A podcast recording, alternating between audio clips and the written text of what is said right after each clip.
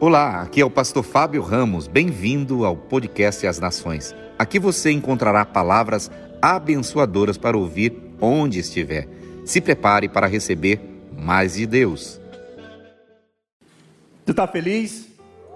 Aleluia. Rapaz, já comecei, eu tô feliz demais porque já comecei vendo gente aqui faz um tempão que eu não via.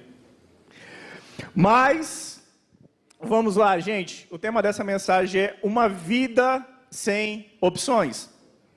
E aí talvez você já possa estar pensando assim, cara, lá vai o cara falar sobre livre-arbítrio, né? Mas, livre-arbítrio, Deus já né, me deu o livre-arbítrio, eu posso fazer as minhas escolhas, eu tenho as minhas opções, mas eu quero caminhar junto com você e mostrar que você foi chamado para uma vida sem opções. Quero que você abra sua Bíblia comigo. Mateus capítulo 4, versículo 17.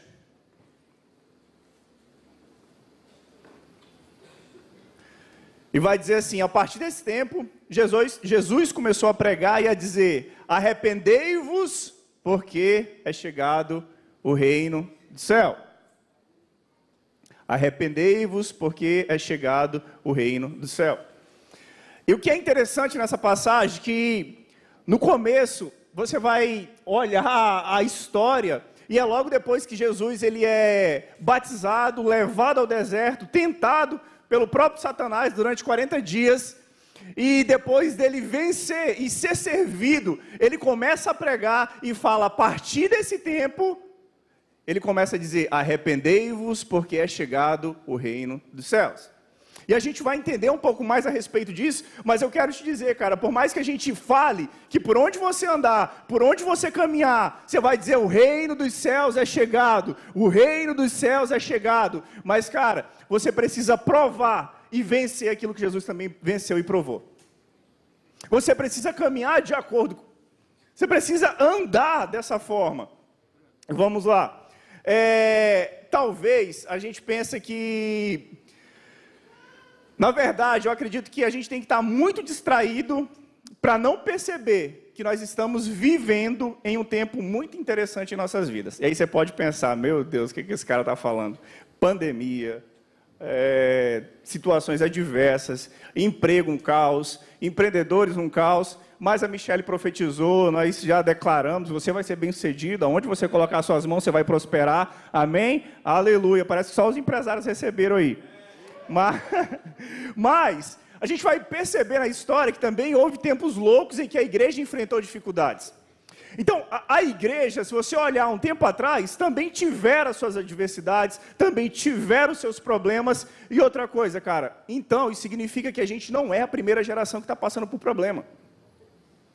A gente não é a primeira igreja que está tendo dificuldades. Nós não somos a primeira igreja que está passando por diversos problemas, e nem pela pandemia, porque essa não é a primeira. E aí, o que, que acontece? Eu não preciso é, sentir pena de você, e nem de mim. Porque não, isso não é, não é o, o, o, maior problema. Já teve histórias, se você começar a olhar e ver, as histórias passadas foram mais desafiadoras do que a nossa. Foram mais desafiadoras. E aí eu não, eu não posso olhar e ver os relatos bíblicos e falar, cara, eu vou começar a ter pena de mim, porque só o que eu estou passando é desafiador. Não é. E eu vou te dizer, em comparação às histórias passadas, a gente está indo muito bem. Em comparação às outras épocas, a gente está indo muito bem. A gente, eu posso dizer que talvez nós, as nossas mãos estejam desocupadas, se assim eu posso dizer, em relação às histórias do passado que a gente está vivendo hoje. Talvez a gente olhe para nossa mão e fale, cara, nossa mão está totalmente desocupada, está vazio. Eu acho que a gente poderia produzir mais. E é, é, claro, gente, a gente está vivendo os nossos dilemas, a gente está tendo os nossos problemas, a gente está tendo os nossos desafios, e, e é justamente nesse ponto que eu quero começar a falar com vocês. Quando o Senhor permite que um desafio apareça em nossa vida, no nosso caminho, o desafio é para revelar que existe uma necessidade e ele nos convida para romper. Então, um desafio que está acontecendo, que aparece na sua vida, não é assim, uau, só apareceu um desafio, oi, tchau, e vou só acenar para o desafio. O desafio que apareceu na sua vida é justamente para revelar uma necessidade e para que a gente rompa durante esse desafio. Deus, ele, ele, cara, ele não vai te dar nada que você não possa suportar. Esse desafio ele está vindo para revelar algo na sua vida, mas também da mesma forma está te convidando a romper esses desafios. E quem está passando por desafios aqui? Ok. Então, eu acredito que Deus ele já mostrou para você uma necessidade e ele te convida, ele quer romper junto com você esses desafios. E quando você entender que você não está só, talvez isso vai se tornar muito mais, mais leve, esse fardo vai se tornar mais né, fácil de lidar com ele. E Sempre que o Senhor ele traz esse desafio para a nossa vida, pode ser uma questão financeira, pode ser uma questão, é, sei lá, emocional, a sua saúde em relação à pandemia tem afetado diversas pessoas e, enfim, diversas coisas podem acontecer em relação aos problemas. Mas a questão do Senhor estar tá expondo essa necessidade, é, se eu escolher voltar para o medo, se eu escolher voltar para onde eu estava, para a vergonha, voltar para a insegurança, é, voltar para o pânico, qualquer que seja a situação passada que eu desejo voltar e não romper, é, isso só mostra que a nossa segurança foi pautada no lugar errado.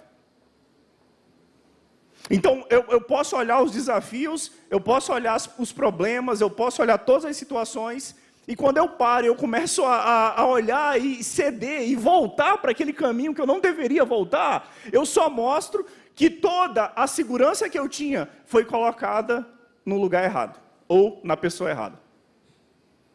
A, a insegurança, ela é a exposição de uma segurança errada. Então, a, a, a insegurança de uma pessoa nada mais é do que uma exposição de uma segurança errada de ter colocado essa segurança e sua confiança no lugar errado, numa pessoa errada. E a gente precisa é, começar a, a, entender que não é só os dilemas, que não são só os desafios, mas além disso é o compreender quem está comigo e aonde eu posso firmar as minhas estacas. Aonde eu posso vencer os meus desafios? Porque, cara, eu vou te dizer, o fato de você estar aqui sentado, bonitinho, cheiroso, acreditando em Jesus, não significa que você está isento de, de, de passar por desafios e problemas. Ninguém está isento disso. Todo mundo vai passar pelos problemas. E talvez você olhe o problema de alguém e vai falar assim: caraca, talvez eu não conseguiria vencer esse problema dessa pessoa. Jesus é bom demais com ele. E às vezes a gente vê o nosso problema, parece ser tão pequeno, mas mesmo assim a gente não quer romper a gente entra numa, numa zona de conforto tão grande que tá bom aonde está e do jeito que está. Eu reclamo, mas eu não saio da posição que eu vivo. E aí a gente precisa entender que isso não é uma acusação. Isso é só para nos mover em direção a uma resposta divina. Então, eu caminhar e, conseguir enxergar os meus dilemas, os meus desafios, entender e ter a consciência de que eu coloquei a minha, a minha segurança no lugar errado, isso não é vergonha, isso não é vergonhoso nem para mim e para você, mas é, isso é uma resposta de que nós vamos, a partir de hoje, colocar a nossa segurança e buscar uma resposta divina. Começar a buscar em Deus aquilo que tanto tem nos afligido. Amém? Vocês estão entendendo? Eu estou só na introdução. e, gente, a gente está rodeado de situações adversas, a gente está cheio de problemas. É, eu acredito que você, como levantou sua mão, você tem seus problemas, como você também conhece alguém que tem algum problema. É, mas se a gente entender que uh, não existe problema, sequer, nenhum tipo de problema, e quando eu falo problema, você pode pensar assim, uau, um dos maiores problemas da sua vida. Eu vou te dizer que nem esse problema, Jesus não tem uma solução para ele. E aí você pode olhar, cara, todos os problemas da sua vida, você pode ver o mais escabroso que for, a situação mais difícil do mundo, do universo, Jesus tem uma solução para ele. E o melhor de tudo, sabe o que é? Que não é só você saber que existe uma solução, é que a solução já está disponível. Isso também muda muita coisa na nossa vida. Lembre-se no que Jesus disse: arrependei-vos, porque é chegado o reino dos céus. E o reino dos céus, o reino de Deus, é o cumprimento absoluto de cada clamor do coração humano. Esse é o reino dos céus chegando. É você entender que, independente qual seja o clamor, qual seja a, a situação do coração humano, em Jesus existe uma resposta. Cada desejo que nós temos, é, absolutamente todos os problemas, tudo é satisfeito em Jesus. E isso é chamado o reino de Deus. É Jesus ele vencer a tentação, lutar cara a cara com Satanás e começar a caminhar e pregar, arrependei-vos porque é chegado o reino dos céus. Ele está falando, cara, não existe nenhum problema na sua vida que eu não seja a solução para ela. É ele falando isso. E quando a gente começar a entender que ele já venceu tudo e tem isso liberado para mim e para você, cara, uau, tudo vai mudar na nossa vida. Tudo vai mudar na nossa vida. E o reino de Deus está próximo. Ele está anunciando e desafiando uma geração de pessoas que mude a perspectiva de vida, mude a sua realidade, caso contrário, você sempre será influenciado pelo que é inferior. Se a gente não mudar a nossa perspectiva, se a gente não mudar a nossa realidade, não começar a enxergar, cara, a gente vai continuar focando e sendo influenciado por aquilo que é inferior. Porque ele já venceu tudo na cruz. Tudo, toda sorte de bênção já está liberado nas regiões celestiais. Amém? E às vezes a gente fica tentando caçar as coisas. Eu vi um testemunho da pastora Vânia Rorato, quando nós fomos para a escola. E ela falou, cara, eu não prego sobre finança, eu não, não falo sobre questões de prosperidade, mas Deus me deu uma graça para mentorear e viver uma prosperidade absoluta. E ela disse assim: quando Deus me dá uma palavra de que eu vou conquistar algo, que eu preciso comprar algo, e eu olho para as minhas mãos e não consigo enxergar o recurso, ela fala: Jesus, o Senhor precisa me mostrar onde está, porque liberado já foi, agora eu só preciso encontrar ele. E talvez o problema da gente não conseguir ter a resposta para isso é porque a gente não tem um relacionamento, porque liberado já foi, talvez a gente só não saiba onde está as soluções de, de algumas áreas específicas. E a gente mudar a nossa perspectiva, cara, isso é fantástico. É, e quando Jesus ele vem, ele fala assim que é chegado o reino dos céus, ele fala, cara, eu trouxe o meu mundo comigo, o que é o domínio de Deus. Tudo que você imagina está comigo, eu trouxe, está aqui. Ele veio para colocar as coisas em ordem, ele veio para trazer abundância, ele veio para trazer vida plena. Deus é a salvação. E a gente precisa entender que a paz de Deus e a salvação de Jesus, isso é completo. E completo, eu falo, você pode pensar como os coaches falam, corpo, alma e espírito. É, é completo.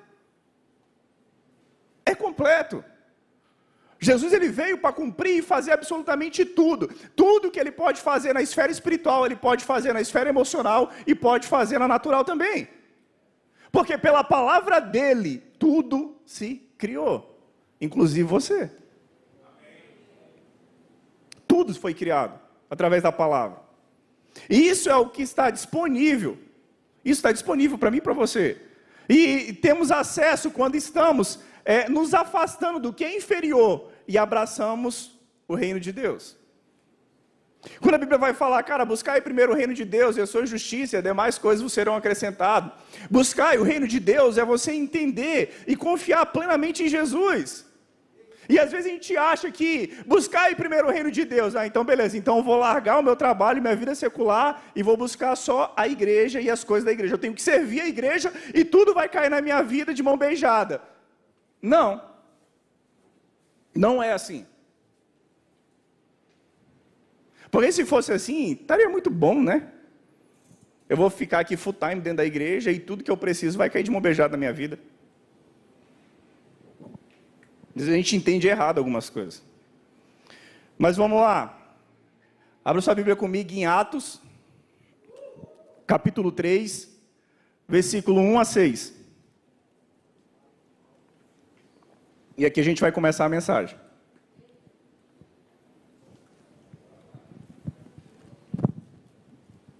Ah, o cara ah, fechou a água aqui para não abrir nunca mais. E aí, achou? Quem não achou, Academia Discípulo começa domingo. Atos capítulo 3, versículo 1 a 6. Vamos lá.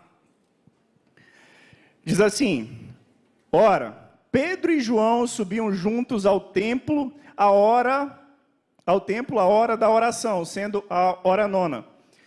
É, estava sendo carregado um homem coxo desde o ventre da sua mãe, a qual diariamente punha a porta do templo, chamado Formosa, para pedir esmola aos que entravam no templo. O qual, vendo Pedro e João entrando no templo, pediu uma esmola. E Pedro fixou os olhos nele com João e disse: Look me, olhe para mim, olhe para nós. E ele estava atento, esperando receber alguma coisa deles. Então Pedro disse: Eu não tenho prata nem ouro, mas o que eu tenho, isto eu lhe dou. Em nome de Jesus Cristo de Nazaré, levanta e anda.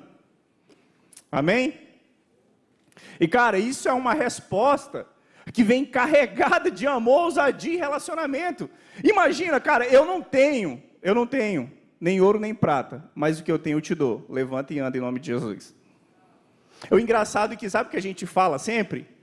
É, o que eu tenho eu não te dou, mas a gente não fala para levantar e andar, né? Quando a gente encontra alguém nessa situação. A gente só fala a parte que a gente não tem. Mas a gente não compartilha daquilo que já foi dado. E, e né, a gente esquece de viver isso de uma forma diferente. Cara, eu não tenho, eu não tenho dinheiro, mas o que eu tenho, isso eu lhe dou. Em nome de Jesus de Nazaré, levanta e anda. Cara, eu amo essa história. É porque, por que, que eu amo essa história? Porque Pedro diz, ele, quando, quando Pedro fala, é, ele fala, cara, eu não tenho isso, recurso, mas eu tenho isso. É, você consegue, você consegue entender, mano? Cara, eu não tenho isso, mas eu tenho isso. Eu tenho um nome a qual todo nome pode e deve se curvar. Eu tenho um nome que foi confiado a mim, onde contém todo o poder e todo joelho deve se dobrar na confissão de que Jesus é o Senhor. Eu tenho esse nome, eu carrego essa identidade. Então, em nome de Jesus de Nazaré, levanta e anda. É entender o que carrega. É entender que não é só uma questão, cara, ok, o culto está tudo muito bonito, eu entro aqui e eu percebo, uau, Jesus está aqui. Mas e o relacionamento? E viver essa verdade de falar assim, cara, não tenho nem ouro nem prata, mas levanta e anda em nome de Jesus. É, quantas vezes, diversas vezes, eu, eu, passei por isso, eu acredito que você também passou, de ver um rapaz andando de muleta e a gente ter vergonha de orar por ele, porque a gente acha que o nosso nome vai ser envergonhado. E de, de, de fato, seu nome vai ser envergonhado, Jesus não. Mas, a questão é achar que tudo que eu faço é na força do meu braço de que eu vou orar e a pessoa vai, então vai, no nome do Daniel, levanta e anda. ah, tá, tem a senha uma Coca-Cola. E aí depois você pode continuar lendo essa história, onde vai relatar que o ex-coxo andava, pulava e louvava a Deus. Depois você pode continuar lendo a história. E esse cara, ele acaba tendo uma transformação absoluta e pessoal em sua vida, porque teve encontro com alguém que carregava Jesus. E a questão é, cara, a gente precisa ter essa consciência daquilo que a gente carrega. Mas quando você chega no capítulo 4, vai lá para o capítulo 4. Verso 12 do capítulo 4. E vai dizer assim: é, e em nenhum outro há salvação, porque não há nenhum outro nome dado aos homens debaixo do céu, pela qual devemos ser salvos. E aqui, cara, ele vai dizer que não existe nenhum outro nome que pode salvar a mim e a você, trazendo numa forma atual debaixo do céu ou da terra. Nada, nada, não existe nenhum outro nome que pode trazer a salvação para mim e para você. E a gente precisa, de fato, entender isso, porque isso é fundamental que mantenhamos a intenção, porque não estamos trabalhando com várias opções. Não tem outras opções. Não existe várias opções. A gente está trabalhando com um rei, um senhor e um filho eterno de Deus vivo. Ponto. Não existe outra opção. Não existe um outro caminho para a salvação se não for Ele. E nós queremos viver uma vida de opções, achando que tudo leva a Deus. Isso é mentira. Não são todos os caminhos que levam a Deus. E cara, eu, e, e você que está nos visitando, me perdoa, não quero ser agressivo e, e ofensivo demais com você, mas eu quero dizer aquilo que a Bíblia fala. Só existe Ele que é o mediador entre nós e Deus. Atos capítulo 4, versículo 13, vamos lá. E vai dizer: ora, eles vendo a ousadia de Pedro e João, e percebendo que eles eram homens iletrados e ignorantes, se maravilhavam e tinham conhecimento de que eles haviam estado com Jesus. Uau! Gente, a, eles estão ali, o, o, a, o clero religioso, né?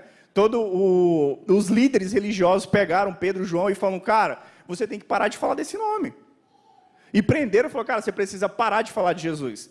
E aí os homens, depois de uma conversa, falam, cara, olha só, esses caras são iletrados, são ignorantes, não foram instruídos na lei, mas eles perceberam, por aquilo que eles carregavam e faziam, eles perceberam que eles andavam com Jesus. Eles perceberam que eles andavam com Jesus. E a questão toda é, cara, a gente andando, a gente caminhando, é, desenvolvendo a nossa vida normal, como qualquer outra pessoa. As pessoas conseguem olhar para mim, para você e falar assim: Uau, essa pessoa anda com Jesus? Isso aqui não, não eu, cara, eu quero só te, te trazer para uma realidade que Deus ele te chamou para algo maior do que você vive. ficaram maravilhados e perceberam que tinham estado com Jesus. Eu vou te dizer, cara, passar tempo com Jesus compensa mais que qualquer fraqueza ou deficiência que você possa ter. Passar tempo com Jesus é mais importante que qualquer outra coisa. Há, há algo em andar com a pessoa que compensa mais que todas as dificuldades e fraquezas da nossa vida. Tem algo aí. Porque, e, e sabe que sabe o que me deixa chocado nisso tudo? É a gente saber que Jesus ele pode suprir todas as necessidades e fraquezas da nossa vida e mesmo assim a gente escolher não andar com ele. E mesmo assim decidir não andar com ele. Cara, a gente, a, a, nós somos convidados para isso, para viver, para ter esse relacionamento. E eu vou te dizer, Jesus, nesse exato momento, está nos dando a oportunidade de viver isso de enfrentar obstáculos da oposição, da pandemia, dos problemas da saúde financeira e tantos outros.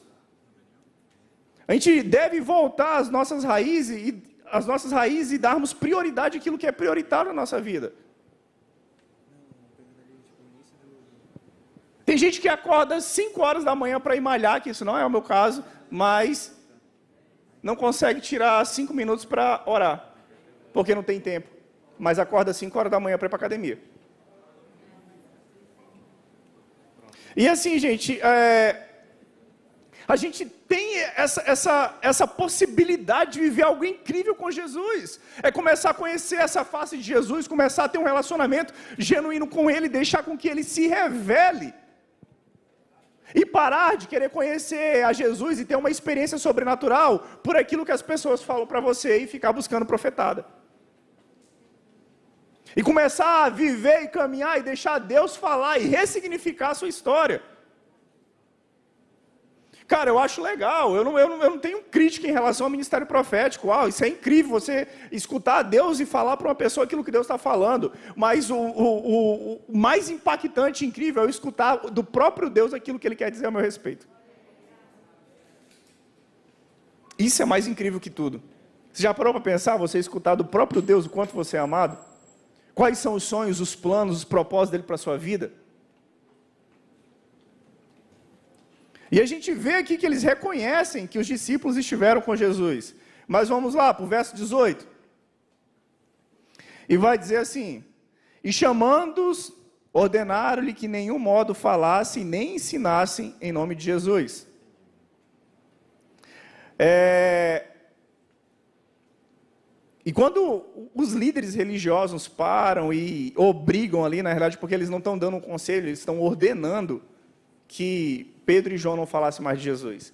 E aí eu penso, cara, talvez hoje, na nossa, talvez não, hoje, na nossa estrutura, a gente não é proibido de falar de Jesus como nação brasileira. Mas, às vezes, nós somos impedidos de falar de Jesus pela nossa arrogância, pelo nosso orgulho, pela nossa prepotência e pela nossa vergonha. Se tem alguém que nos impede de falar de Jesus, é só a gente. Ninguém mais impede a gente de falar de Jesus. E, e sabe o que é interessante? Quando, quando o, os líderes religiosos param para pedir que eles parassem de falar de Jesus, é, isso porque é interessante, Jesus, o multiplicador de pães, o multiplicador de comida, ele não ofendeu ninguém, pô. Jesus não ofendeu ninguém. Nesse contexto aqui não existe ofensa. Mas quando, mas quando Jesus começa a demonstrar poder e fazer pronunciamento de que as pessoas devem abandonar aquela vida errada, de que as pessoas devem segui-lo, de repente o nome dele começa a se tornar ofensivo. Isso é algo não tão distante do que a gente está vivendo. Você começar a caminhar, demonstrar poder, começar a falar para as pessoas que aquilo que eles estão vivendo é errado de acordo com o que ele fala, isso se torna ofensivo aquilo que nós cremos. E agora a questão é até que ponto a gente vai negligenciar aquilo que a gente acredita, se de fato cremos. E aí, principalmente ser confrontado para as pessoas que acreditam que vários caminhos podem levar a Deus. Achar que vários caminhos podem levar a Deus. Cara, essas pessoas foram repreendidas e ordenadas para nunca mais pregar e falar de Jesus. Mas aí, olha só que interessante, no verso 19, vai lá. Diz assim: Mas Pedro e João lhe responderam e disseram a eles: Julga, julgai vós, julgai vós se é justo aos olhos de Deus ouvir a voz mais do que a Deus. Cara, ele, os caras ainda são ousados, né? São impedidos de falar, os caras estavam presos. E aí os líderes religiosos falam, oh, vocês não devem mais falar de Jesus. Eles falam, ah, então julga você mesmo. Se a gente deve ou não parar de falar de Jesus. O que, que você acha que Deus quer? Mas aí no verso 20, porque nós não podemos deixar de falar das coisas que temos visto e ouvido. E eles responderam que nós não podemos deixar de falar das coisas que temos visto e ouvido. Em outra, em outra tradução, a Bíblia vai falar bem assim: não tem como não falarmos do que vimos e ouvimos. E aí, cara, eu vou te dizer: a pergunta é: você consegue não falar de Jesus? Você consegue não falar de Jesus? Eu vou te dizer: se a sua resposta é um sim, é, talvez você não, não esteja enxergando com muita clareza. Se a sua resposta é o sim, talvez é porque você tem a opção de ligar e desligar esse botão a hora que você acha que pode ou não falar de Jesus. E talvez a gente precise de um outro vislumbre, talvez a gente precise de uma outra experiência com Jesus para que isso mude na nossa vida. E eu vou te dizer, algo precisa acontecer, ah, porque a maior realidade do universo é a presença do Cristo ressurreto. Essa é a maior realidade que pode existir. E, e quando essa realidade, não a, a anterior que eu disse, que é quando ela começa a encher o meu coração e a minha mente com as coisas inferiores e não com o poder da sua ressurreição, me dá a opção. Eu posso simplesmente ligar e desligar essa mensagem, eu posso tornar opcional ou não aquilo que eu quero. E, e, se for opcional, talvez eu não esteja vendo com clareza aquilo que Deus quer que eu veja. Isso não é uma vergonha, é um convite. Eles disseram: não temos como deixarmos de falar daquilo que vimos e ouvimos. Nós estamos vivendo sem opções. Era basicamente isso que Pedro e João estavam falando. Nós estamos vivendo sem opções. Não, não existe essa opção de eu não falar de Jesus. Não existe. E, cara, e, e, e o meu convite para você hoje é você se inscrever no estilo de vida que não tem opções. É você começar a caminhar dessa forma. Não existe opção na sua vida de você não falar de Jesus por onde você andar. Não existe uma opção na sua vida de você ver uma pessoa com a necessidade e você não suprir essa necessidade, porque você carrega algo maior aí dentro. Cara, nós fomos feitos pelo Senhor para essa hora. Nós fomos preparados para isso, para esse momento. Cara, não importa se você teve uma vida inteira de naufrágios, não importa. Não importa se você teve uma vida inteira de falhas com Deus, não importa. Tudo isso, até agora, é uma ferramenta usada por Deus para você influenciar isso é uma justiça do reino na terra, desde que você decida hoje viver esse caminho. Desde que você decida viver esse caminho hoje. Não temos, cara, opção. Tudo que vimos e ouvimos gera uma responsabilidade em nós. Você hoje está com uma responsabilidade pelo simples fato de você escutar alguém pregar a palavra de Deus. Isso já te gera uma responsabilidade. Agora imagina você ver e sentir e provar daquilo que ele fez. Agora vai lá, verso 23. E soltos eles foram para a companhia de seus, de seus amigos e contaram tudo, tudo que os principais dos sacerdotes e os anciãos lhe disseram. 24. É, e ouvindo isto, levantaram a voz a Deus, unânimes, e disseram: Senhor, tu és o Deus que fizeste o céu e a terra, e o mar e tudo que nele há. E sabe o que eu acho interessante nisso aqui? É, eles unânimes levantaram a voz a Deus. E essa frase unânimes tu vai encontrar por diversas vezes no livro de Atos. É, em outras palavras, eles estavam dizendo assim, a mesma coisa, eles estavam dizendo a mesma coisa, declarando a mesma coisa e confessando a mesma coisa. E, cara, eu, isso é claro, é vital que não digamos as mesmas coisas, mas é vital ouvirmos de Deus o que ele está dizendo. E ao ouvir aquilo que Deus está dizendo, todos devemos dizer a mesma coisa e corresponder à mesma coisa. Mas a. a... Vou tentar resumir em outra palavra: é que não é uma unidade humanista. O evangelho não é uma não é uma unidade humanista, não é você viver de uma forma que você acha que tudo é muito bonitinho, que é do jeito que você quer, não é uma unidade humanística que estamos buscando. É a mente de Cristo declarado na boca de todos. É a gente conseguir escutar aquilo que ele está falando. E ao ponto disso, todos dar uma resposta unânimes àquilo que Deus está falando. E chegando é na oração de Pedro, acredito que é uma das orações mais corajosas da Bíblia, no versículo 29 e 30. Vamos lá. E agora eu cheguei na metade da mensagem.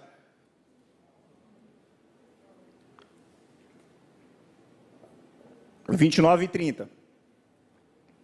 E agora, Senhor, olhe para as suas ameaças e concede aos teus servos que falem com todo, com toda a ousadia a tua palavra.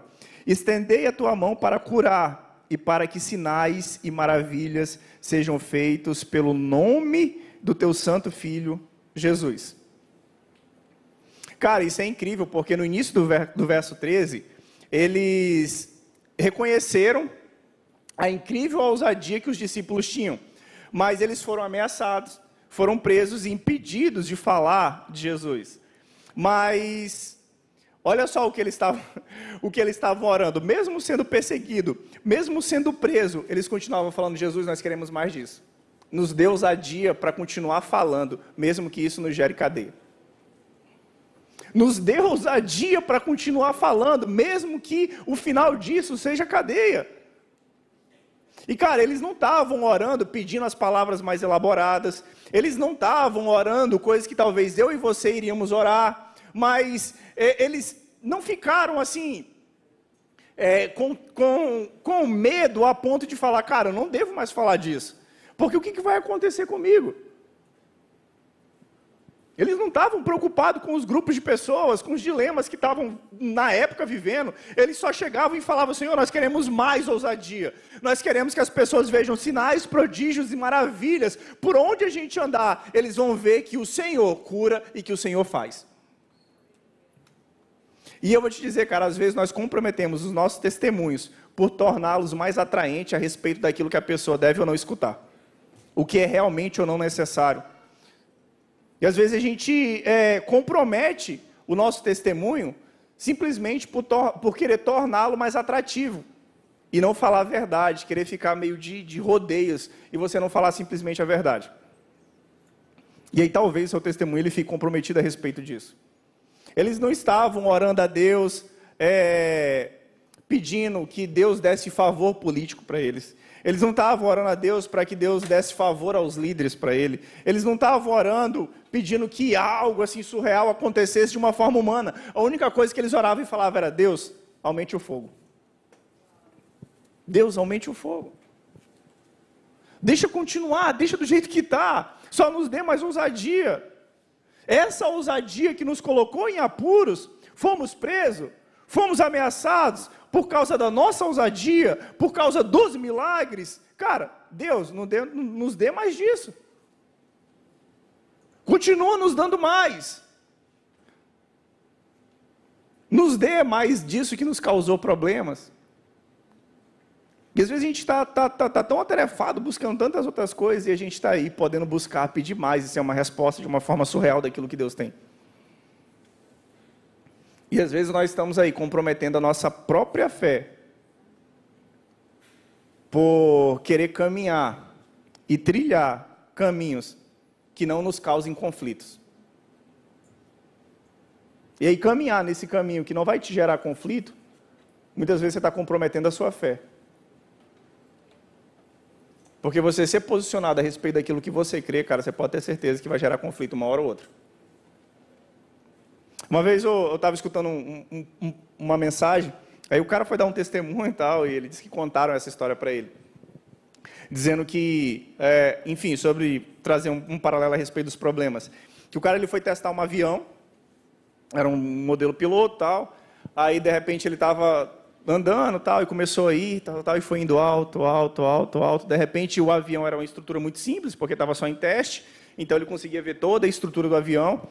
E aí, de repente, ele olha para trás assim e vê um rato roendo a, a, a mangueira que levava combustível.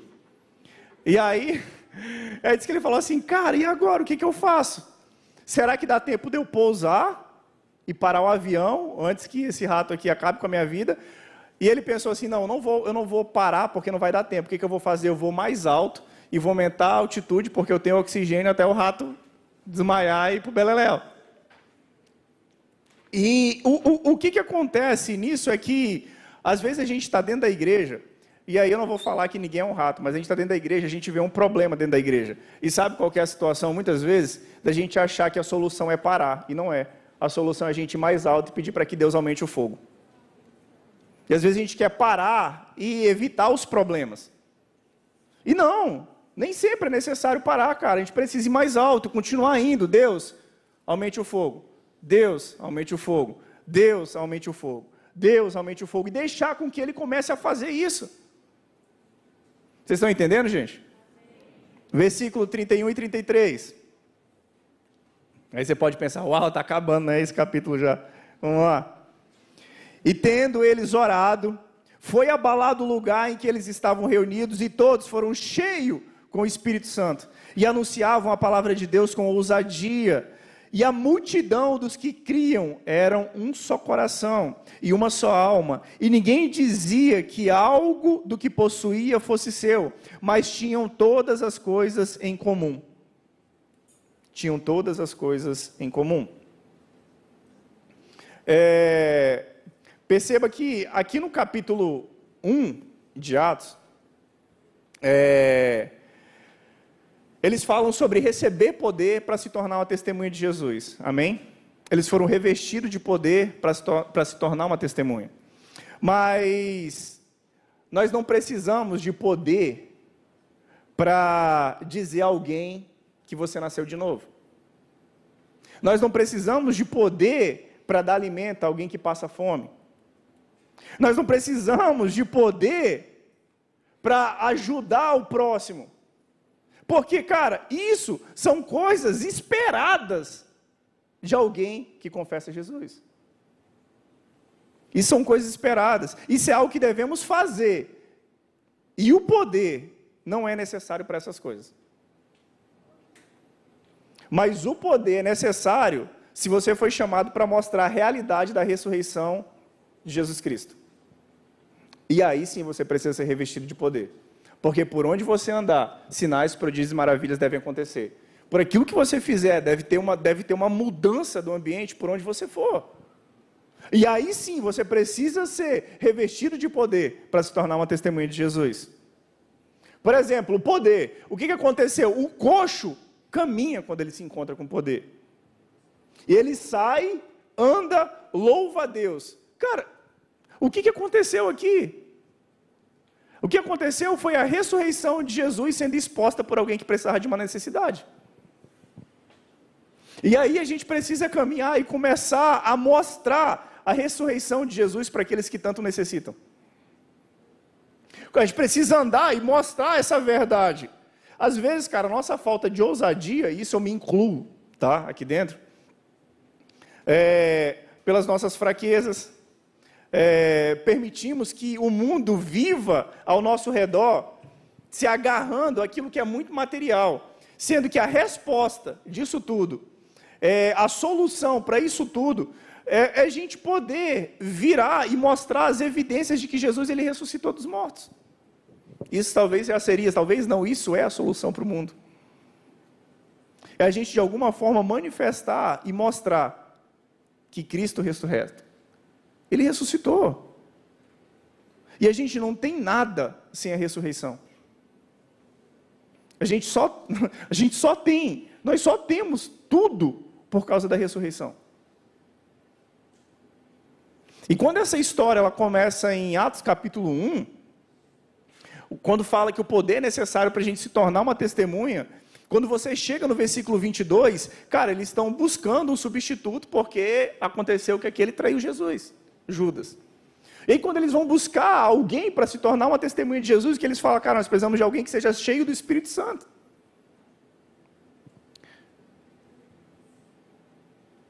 Como testemunha, nós somos chamados para ilustrar, provar e demonstrar que Jesus ressuscitou dos mortos. Como testemunha, é isso que nós precisamos fazer. E aí, talvez você pensa bem assim, cara, mas é muita ousadia falar que eu preciso andar e começar a manifestar que Jesus, ele, ele, enfim, ele ressuscitou, ok? Eu posso falar que Jesus ressuscitou. Isso é fácil, porque a Bíblia me mostra que ele morreu e depois ele ressuscitou. Mas eu demonstrar que ele de fato ressuscitou, é eu começar a olhar para alguém que existe uma necessidade e eu corresponder a isso, porque eu carrego algo especial dentro de mim. E as pessoas não vão olhar mais para o Daniel, as pessoas não vão olhar mais para o Paulo, as pessoas não vão olhar mais para Gil, mas vão falar, cara, uau, acontece algo, aconteceu algo com essa pessoa. Tem Jesus aí. Quando a Amanda sobe aqui e começa a cantar, todo mundo chora, tu acha que é o que se não é Jesus? É não, Amandinha? Eu vou te dizer, cara, esse é o momento que temos para manifestar o reino e não criarmos desculpas bíblicas para a ausência do que Jesus realizou. Porque a gente está no tempo de manifestar o reino. E às vezes a gente não consegue manifestar, sabe o que a gente fala? A gente começa a achar desculpa bíblica, porque aquilo era para aquele tempo, não para hoje. É porque o Espírito Santo ele desceu só sobre aquelas pessoas. Não, já foi. Não existe mais isso. Cara, para de dar desculpas bíblicas e começa a viver o reino de uma forma sobrenatural. O sobrenatural ele precisa se tornar natural na sua vida. Foi o que a preletora da semana passada falou. E agora é a hora da gente passar tempo com Jesus, essa é a verdade. Eu queria encerrar, queria chamar o pessoal já para cá. Que a hora de, de, passar tempo com Jesus, cara, é essa hora.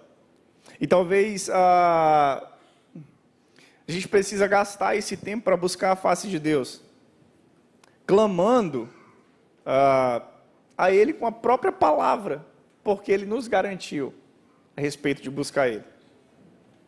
Ele, ele declarou que os sinais iriam seguir aqueles que creem. Isso, isso, não, isso não é uma ficção. Isso não foi uma ilusão, cara. Ele declarou e a gente pode orar e buscar a face de Jesus de acordo com aquilo que ele já falou um dia. Ele declarou que obras maiores nós iríamos fazer. A gente não precisa de desculpa religiosa. A gente precisa buscar Ele com toda intensidade e começar a conhecê-lo. Nós queremos fazer Jesus conhecido por toda a terra, mas não queremos conhecer Ele com toda a verdade.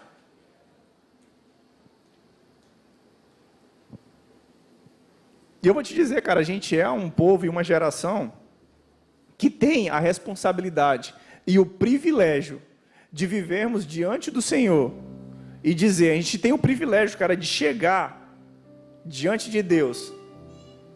Já parou para pensar que a gente tem esse privilégio, essa responsabilidade de chegar diante de Deus e falar assim: Pai, me toca novamente?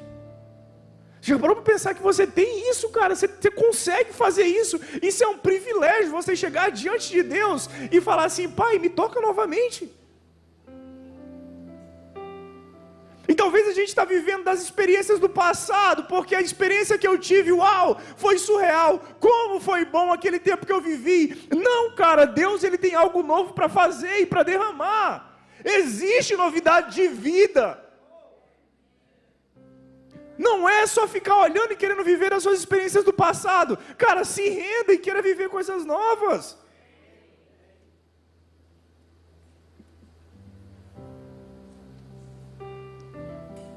E, e eu não posso é, deixar de falar, cara, daquilo que eu vi e ouvi. Eu não posso parar de fazer isso. Eu vou gastar a minha vida, cara, diante do Senhor fazendo isso, porque eu, quando eu encontrei Ele, eu percebi que a minha vida foi feita para isso. E aí talvez você olhe e fale bem assim, cara, ok, muito bonitinho, você vai viver a sua vida dentro da igreja. Eu não estou falando sobre igreja, cara. Eu estou falando sobre você falar de alguém que um dia tocou você e isso foi suficiente. A gente está vivendo e está tão perdido porque a gente, cara, eu não posso deixar de falar, porque um dia eu vi, eu ouvi, eu fui tocado, eu fui experimentado, e isso para mim basta. Isso para mim basta. Não é apenas, cara, uma mensagem não é uma mensagem, cara. Eu vi essa mensagem em ação. Eu vi essa mensagem em ação. Eu vi alguém orar e eu vi o paralítico andar. Eu vi uma pessoa com dor e a gente orar e essa dor sumir. Não é só a palavra. A palavra ela age, ela teve ação. Não é só uma palavra. Não é. Eu não posso ficar em silêncio, cara. Não é hora para silêncio. E não é, não é hora para autopromoção, de eu ficar me gabando de tudo aquilo que eu fiz. A hora de verdade, sabe o que é? A hora de ousadia, de conhecer Jesus. Eu quero que você entenda, cara. Jesus, ele se quebrou. Ele se quebrou. Para que a gente pudesse ser pleno nele. Jesus ele se esvaziou para que pudéssemos ser cheios. Jesus ele foi rejeitado para que pudéssemos ser aceitos. E talvez você está aí com seu complexo de, de, inferioridade, se achando rejeitado demais, cara, entenda. Jesus, ele se colocou numa posição de ser rejeitado para que você fosse aceito. Você já é aceito pela pessoa mais importante que existe. Para de querer ser, ser autopromovido, de ser aceito pelas pessoas, cara. Seja aceito por aquele que te criou. Ele te criou, ele te fez a imagem e a semelhança dele. Jesus ele foi desprezado para que a gente, para que pudéssemos ser celebrados. Sabe, aquele que era considerado Deus, não usurpou ser igual a Deus, mas humilhou-se. Ele se humilhou. Jesus ele suportou aflições para que pudéssemos ser curados. Sobre as pisaduras dele, nós fomos sarados. O castigo que nos traz a paz está sobre ele. Está sobre ele. O maior preço ele já pagou. E a minha oração é para que cada pessoa experimente de verdade a gentileza, a bondade e a maravilhosa beleza do Rei Jesus. Eu poderia tentar te oferecer qualquer coisa, cara, mas não existe nada mais valioso que a pessoa de Jesus. Não existe nada mais valioso do que a pessoa de Jesus. E aí talvez você venha em busca de algo material. Eu sei que ele pode suprir na sua vida. Eu sei que ele pode fazer o coxo andar. Eu sei que ele pode fazer tudo. Mas do que adianta a gente viver isso, ser suprido por todo o pão material e rejeitar o pão da vida? Do que, que adianta eu viver isso? E viver aquilo que fala João capítulo 8, vai falar que nós só seguimos Ele porque nós provamos dos sinais, prodígios e maravilhas que Ele fez. Nós só vamos segui-los porque nós provamos do pão, isso é engano. Nós vamos seguir porque nós sabemos que Ele é o próprio pão. Ele é o próprio pão. Ele disse, cara, prove e veja que o Senhor é bom. Prove e veja que o Senhor é bom. Eu queria que vocês colocassem de, de pé. E talvez você está passando pelos seus dilemas, pelos seus problemas. Mas eu vou te falar, cara, o Senhor ele te chamou para uma vida sem opção. Você não tem opção. Ele é o Senhor, Rei, Salvador, Emanuel, Deus conosco, Príncipe da paz. É Ele, é Ele, não existe outro. Não existe uma segunda opção na nossa vida. É só Jesus. É só Jesus. Sabe, você ser provado, ele disse, cara, prova e veja que o Senhor é bom. O gosto é uma experiência. Você provar é uma experiência. Ver é uma percepção. E cara, eu quero que as pessoas de fato experimentem a sua bondade, para que elas tenham uma nova maneira de ver como o Pai é. Não tenha medo de experimentar Jesus, cara. Experimente Jesus, sinta o gosto para que você possa avançar e ter uma experiência ainda maior, para que você possa ver de uma maneira clara como o nosso Pai é. Como o nosso Pai é, Ele não é só meu Pai, Ele é seu também. Ele é seu pai também. E talvez toda a sua figura que você tem de pai ela é distorcida, mas Deus não é o tipo de pai que eu e você teve. Deus é pai e isso basta. Deus é pai, Deus é pai. Eu quero fazer um convite para você hoje, cara. Eu sei que as opções elas vêm, elas vão correr na nossa vida diariamente sobre você escolher qual trabalho que você deve seguir, qual área profissional que você deve seguir, isso é natural. Mas eu quero te fazer um convite, cara, para que você entenda que em relação a Jesus não existe opções. Não existe opções em relação a ele, não existe opções. E o meu convite é para que você que quer viver hoje ou voltar para os caminhos do Senhor, cara, vem aqui na frente, eu quero orar por você. Ou que você entende e fala assim, cara, eu preciso continuar caminhando. E a minha oração é para que cada dia Deus ele me traga essa convicção de que eu sou uma pessoa sem opção. Eu quero poder orar pela sua vida, abençoar a sua vida e poder de alguma forma caminhar lado a lado com você e, e sempre pegar na sua mão e mostrar, cara, quem salva é Ele, olha para Ele, é Jesus, é Jesus. E o, e o louvor vai ministrar e a minha oração é para que Deus ele continue ministrando no seu coração, que seja ele ministrando, falando, fazendo. Eu não tenho o poder de convencer ninguém. A única pessoa que convence alguém do pecado, da justiça e do juízo é o Senhor.